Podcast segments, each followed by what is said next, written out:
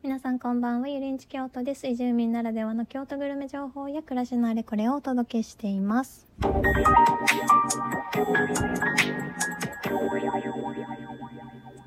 はい、8月も早お盆ですね。皆さん今年はゆっくり夏休み取れましたでしょうか？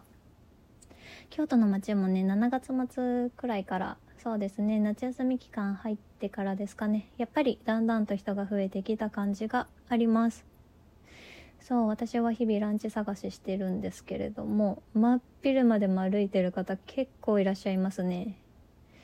そう、でもね、おそらくコロナ前のインバウンド期よりは、まだまだ全然ガラガラだと思います。観光地の京都とはいえ。やっぱりね、あの、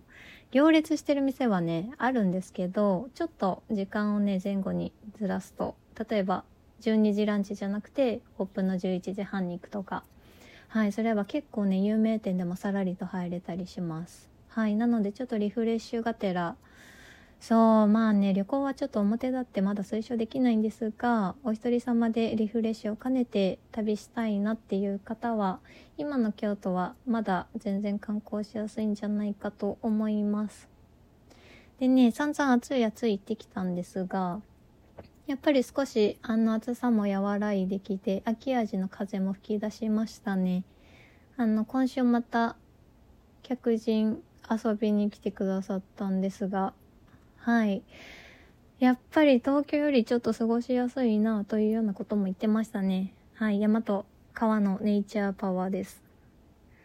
はい。そんな感じで季節が徐々に変わっていく感じが結構直に楽しめる感じが京都っぽくていいなと思っています。京都っぽくてっていうかね、やっぱり自然に近い街っていいなと思いながら日々暮らしております。そうでね、前回ね、川床、川床ランチ無理だよって言ったんですけど、川床もこれからの季節むしろおすすめできる、えー楽しみ方かなと思います。9月末、9月、9月いっぱいやってるみたいなので、はい、これから秋に向けて、えー京都観光したい方はぜひ参考にしてみてください。っていうわけで、あの、今日の本題に入るんですけど、いや、皆さん本当に聞いてくださいっていう感じで、もう満を持して、やっと、京都グルメはこれだっていうのを見つけました。はい。で、それがね、牛肉ですね。牛肉。もう圧倒的に牛肉です。京都はね、牛肉文化の街でした。っていうことで、今日のテーマ、牛肉と京都のお話をしていきたいと思います。はい。でも本当に牛肉が一番おすすめなんですけれども、もう京都に食べ、来たら食べるべきものナンバーワンは牛肉。もう間違いないですっていうお話なんですが、そもそも、あの、皆さん京都で何食べようかなってなった時に何が思い浮かびますかね？もう私は和食、懐石、湯豆腐、おばんざい、抹茶、あとちょっといい食べ物食べたかったらお寿司あたりかなって思ってました。でね、ちょっと前に友人と旅行に来た時も、あの、私の友人も手まり寿司食べたいなと言ってました。そう、やっぱりちょっとね、あの、京都というと和食で、あの、ちょっと華やかなはんなりとした、なんかなんていうのかな、おちょぼ口で食べれるような、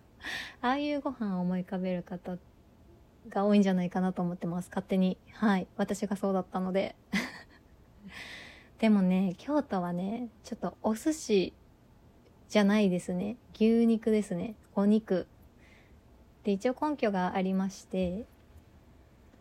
あの、なんと京都は牛肉消費量が日本全国ナンバーワンだそうです。知ってました？そう。で、結構割と毎年そうらしくて、そう、京都でお肉といえば牛肉ロスみたいな感じで、本当に牛肉文化の街だそうです。そうで、牛肉料理で京都っぽいご飯といえば、そう、まずはすき焼きか、しゃぶしゃぶじゃないでしょうか。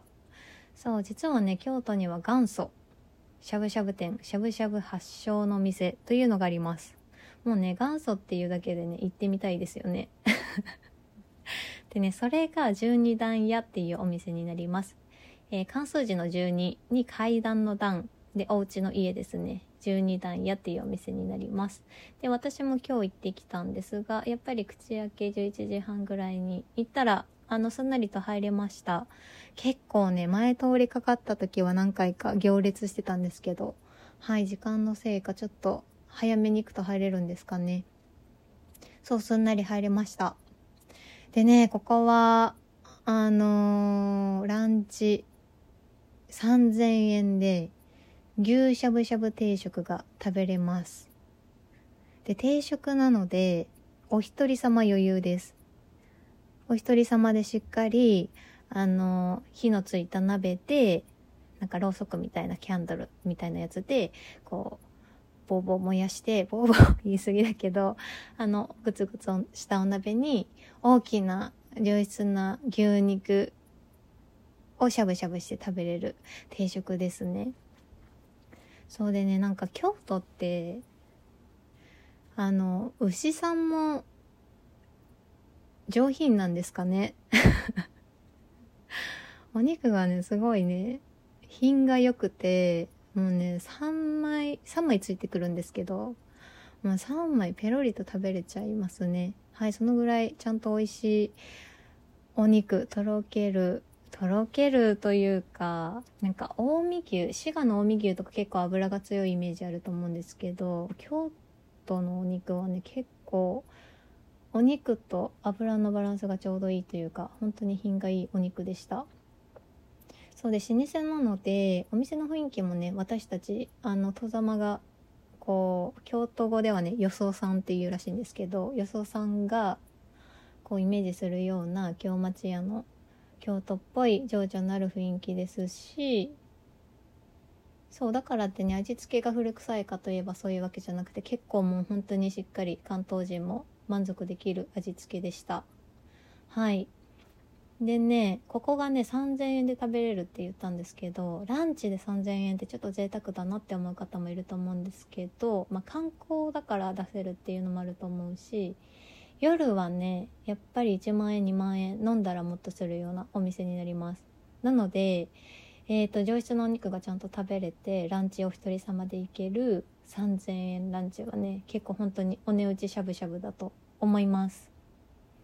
はいでねこのお店だけじゃなくてこの花見工事っていうエリア全体がね結構ミシュランに乗るような高級料亭がずらりと立ち並ぶエリアでもあるんですね。なので、あんまりね、こう、一元で、あの、ふらりと立ち寄るようなお店っていうのはないんですよね。結構お散歩で通りすがることはあるエリアなんですけど、簡単にこう、ちょっと入ってみよっか、みたいな感じで行けるエリアではないんですよね。かといって、夜もね、1人2万円、3万円、4万円、10万円とかいうレベルのお店が並んでるので、はい、特にね、お一人様とかで、この花見工事エリアで美味しい老舗の、こう、思い出に残るようなご飯が食べたいっていうんであれば、この元祖っていうストーリーのあるね、12段屋さん、行くのがいいんじゃないかなと思います。で、近くにはね、有名な八坂神社もありますし、本当に徒歩2分ぐらいで建仁寺っていうお寺もありますねここは本当に早朝からあの座禅体験とか写経体験とかをやってましてホームページから予約できるんですけどかなり開かれたお寺ですね。そう雲龍図雲龍図そう墨絵ですね。とかも有名ではいもう早朝にそういう何て言うんですかね写経してきて八坂神社参拝してきてお昼はあの贅沢に一人でしゃぶしゃぶランチっていうのはとてもおすすめのコース観光コースになりますはい是非行ってみてくださいでねちょっと牛肉系はねまだまだちょっとね話したいことあるのであの第2弾牛肉と京都いつかやりたいなと思っています触りを話すとね牛割烹っていうジャンルがねかなりいいですね深掘りしがいがありそうですお肉好きな方はねちょっとはい。京都観光かなり、京都グルメかなり楽しめると思います。はい。ということで、来週の観光情報をお知らせします。前回大文字焼き、この週、この週ですね、とか言っちゃったんですけど、来週ですね、来週16日の20時点火になりますあの結構どこからでも見えるらしいんですけどね鴨川沿いで見る人がすごい多いらしくてあの近所のお寿司屋さんのおっちゃん情報だと鴨川デルタって呼ばれる下鴨神社の辺りが見やすいそうです。私も新参者なので外でお散歩しつつはい初めての大文字焼きを鑑賞してみたいと思います。ということで京都グルメに関する疑問質問お店の感想などがありましたら気軽にメッセージを送ってください。では健やかな週末をお過ごしください。ごきげんよう。